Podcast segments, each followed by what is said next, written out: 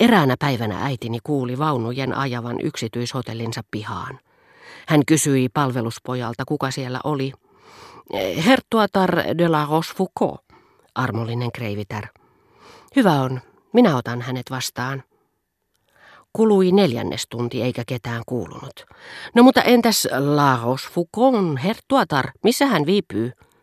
Hän seisoo rappusissa ja läähättää, armollinen kreivitär, vastasi palveluspoika, joka oli vasta tullut maaseudulta, mistä äidilläni oli oivallinen tapa käydä heidät pestaamassa. Monien heistä hän oli nähnyt syntyvän. Sillä tavalla saa kotiinsa kunnon ihmisiä. Ja se on kaikista ylellisyyksistä tärkein. Hertuatar de la Rochefoucauldlla oli tosiaan vaikeuksia rappusia noustessaan. Hän oli nimittäin valtava. Niin lihava, että kun hän tuli sisään, äitini mietti hetken hädissään, mihin saisi herttuattaren mahtumaan. Siinä samassa hänen katseensa osui rouva de Praläänin lahjoittamaan tuoliin. Olkaa niin hyvä ja istukaa, sanoi äitini ja työnsi tuolia lähemmäksi. Ja herttuatar täytti sen ääriään myöten. Hän oli tästä muhkeudestaan huolimatta pysynyt aika hauskan näköisenä. Herttuatar tekee vielä vaikutuksen, kun hän tulee sisään, sanoi muuan tuttu herrasmies. Mutta silloin hän vasta tekeekin, kun hän lähtee pois, tokaisi äitini, joka oli puheissaan rempseämpi kuin mitä nykyään pidettäisiin sopivana. Herttuattaren kotonakin kaikki, hän itse ensimmäisenä tekivät kilvan ja avoimesti pilaa hänen mahtavista mittasuhteistaan. Oletteko te aivan yksin? Kysyi kerran La Rochefoucauld herttualta äitini, joka oli tullut tapaamaan herttuatarta eikä tervehtiessään eteisessä tämän aviomiestä ollut huomannut rouvaa, joka seisoi peremmällä ikkunasyvennyksessä. Eikö Madame de la Rochefoucauld olekaan kotona? Häntä ei näy missään. Voi miten rakastettavasti sanottu, vastasi herttua jonka arvostelukyky oli heikoimpia, mitä koskaan olen tavannut, mutta jolta ei puuttunut tietynlaista nokkeluutta.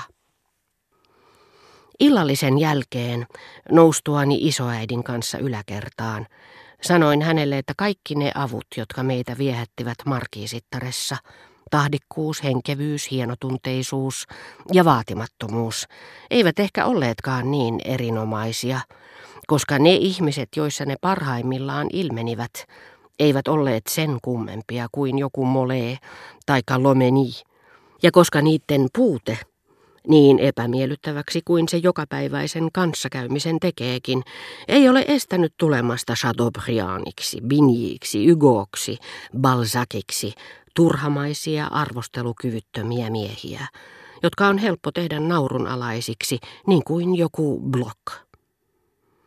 Mutta Blokin nimen kuullessaan isoäiti torjui sen pontevasti ja ylisti Rova de Vilpari siitä. Sanotaan, että rakkaus elämässä itse kunkin mieltymyksiä johtaa lajin etu, joka saa lihavat miehet etsimään laihoja naisia ja laihat tavoittelemaan lihavia, jotta lapsi kehittyisi mahdollisimman sopusuhtaiseksi ja samalla tavalla – itsetiedottomasti surumielisyyteen ja eristäytymiseen johtavien sairaaloisten taipumuksieni ja heikkohermoisuuteni uhkaaman onneni vaatimukset saivat isoäitini asettamaan ensisijalle harkitsevuuden ja arvostelukyvyn. Avut, jotka eivät luonnehtineet yksinomaan rouva de siitä, vaan kokonaista yhteiskuntaluokkaa, jonka piirissä minun olisi mahdollista viihtyä, tasaantua – samanlaista kuin se, jonka piirissä nähtiin kukoistavan Dudania tai Monsieur de Remusata luonnehtivan hengen, Beausergeanin, Ruberin, Sevignien tasosta puhumattakaan. Hengen, joka tuo elämään enemmän onnea, enemmän ryhtiä kuin sen nautinnollisen hienostuneet vastakohdat, jotka ovat johtaneet Baudelairein, Poen, Verlenin, Rimbaudin kaltaiset taiteilijat kärsimyksiin ja häpeään, joita isoäitini ei tyttärenpoikansa osaksi toivonut. Keskeytin hänet, syleilin häntä ja kysyin, oliko hän kiinnittänyt huomiota tiettyyn lauseeseen, jonka rouva de Villeparisi oli tullut sanoneeksi, ja josta tunsi naisen, joka piti syntyperäänsä suuremmassa arvossa kuin mitä antoi ymmärtää. Tähän tapaan alistin vaikutelmani isoäitini arvosteltaviksi, sillä en koskaan tiennyt minkä mitan mukaan itse kutakin oli kunnioitettava, ennen kuin hän oli sen minulle osoittanut. Joka ilta kävin luovuttamassa hänelle päivän mittaan piirtämäni luonnokset kaikista niistä mitättömistä olennoista, jotka eivät olleet hän. Kerran tulin sanoneeksi, ilman sinua en voisi elää. Ei noin pidä puhua, hän vastasi ääni hämmentyen. On pakko karaista itselleen hiukan kovempi sydän. Kuinka sinun muutoin käy, jos minä vaikka lähden matkoille?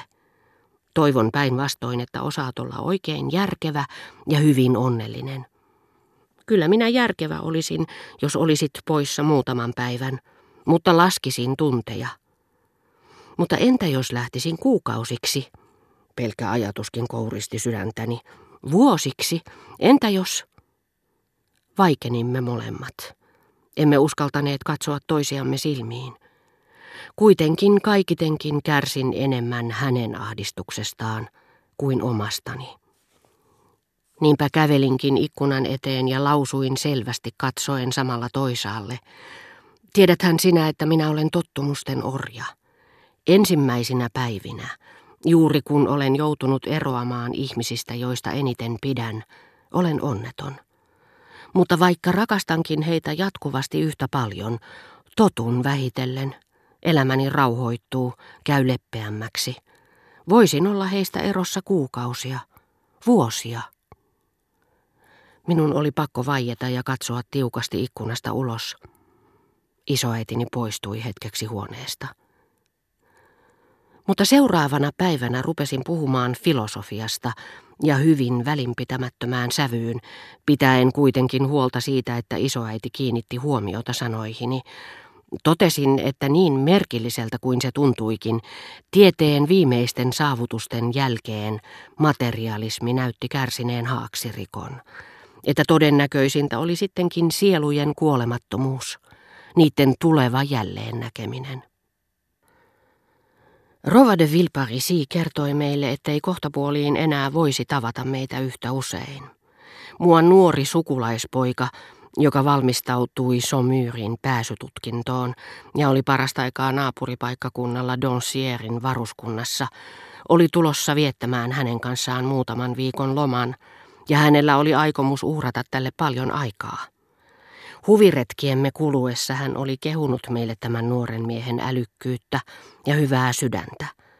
Kuvittelin jo, että hän pitäisi minua sympaattisena, että minusta tulisi hänen paras ystävänsä, kun hänen tätinsä ennen hänen saapumistaan antoi isoäitini ymmärtää, että hän ikävä kyllä oli hullaantunut huonoon naiseen, joka oli saanut hänet pauloihinsa eikä enää päästäisi hänestä otettaan.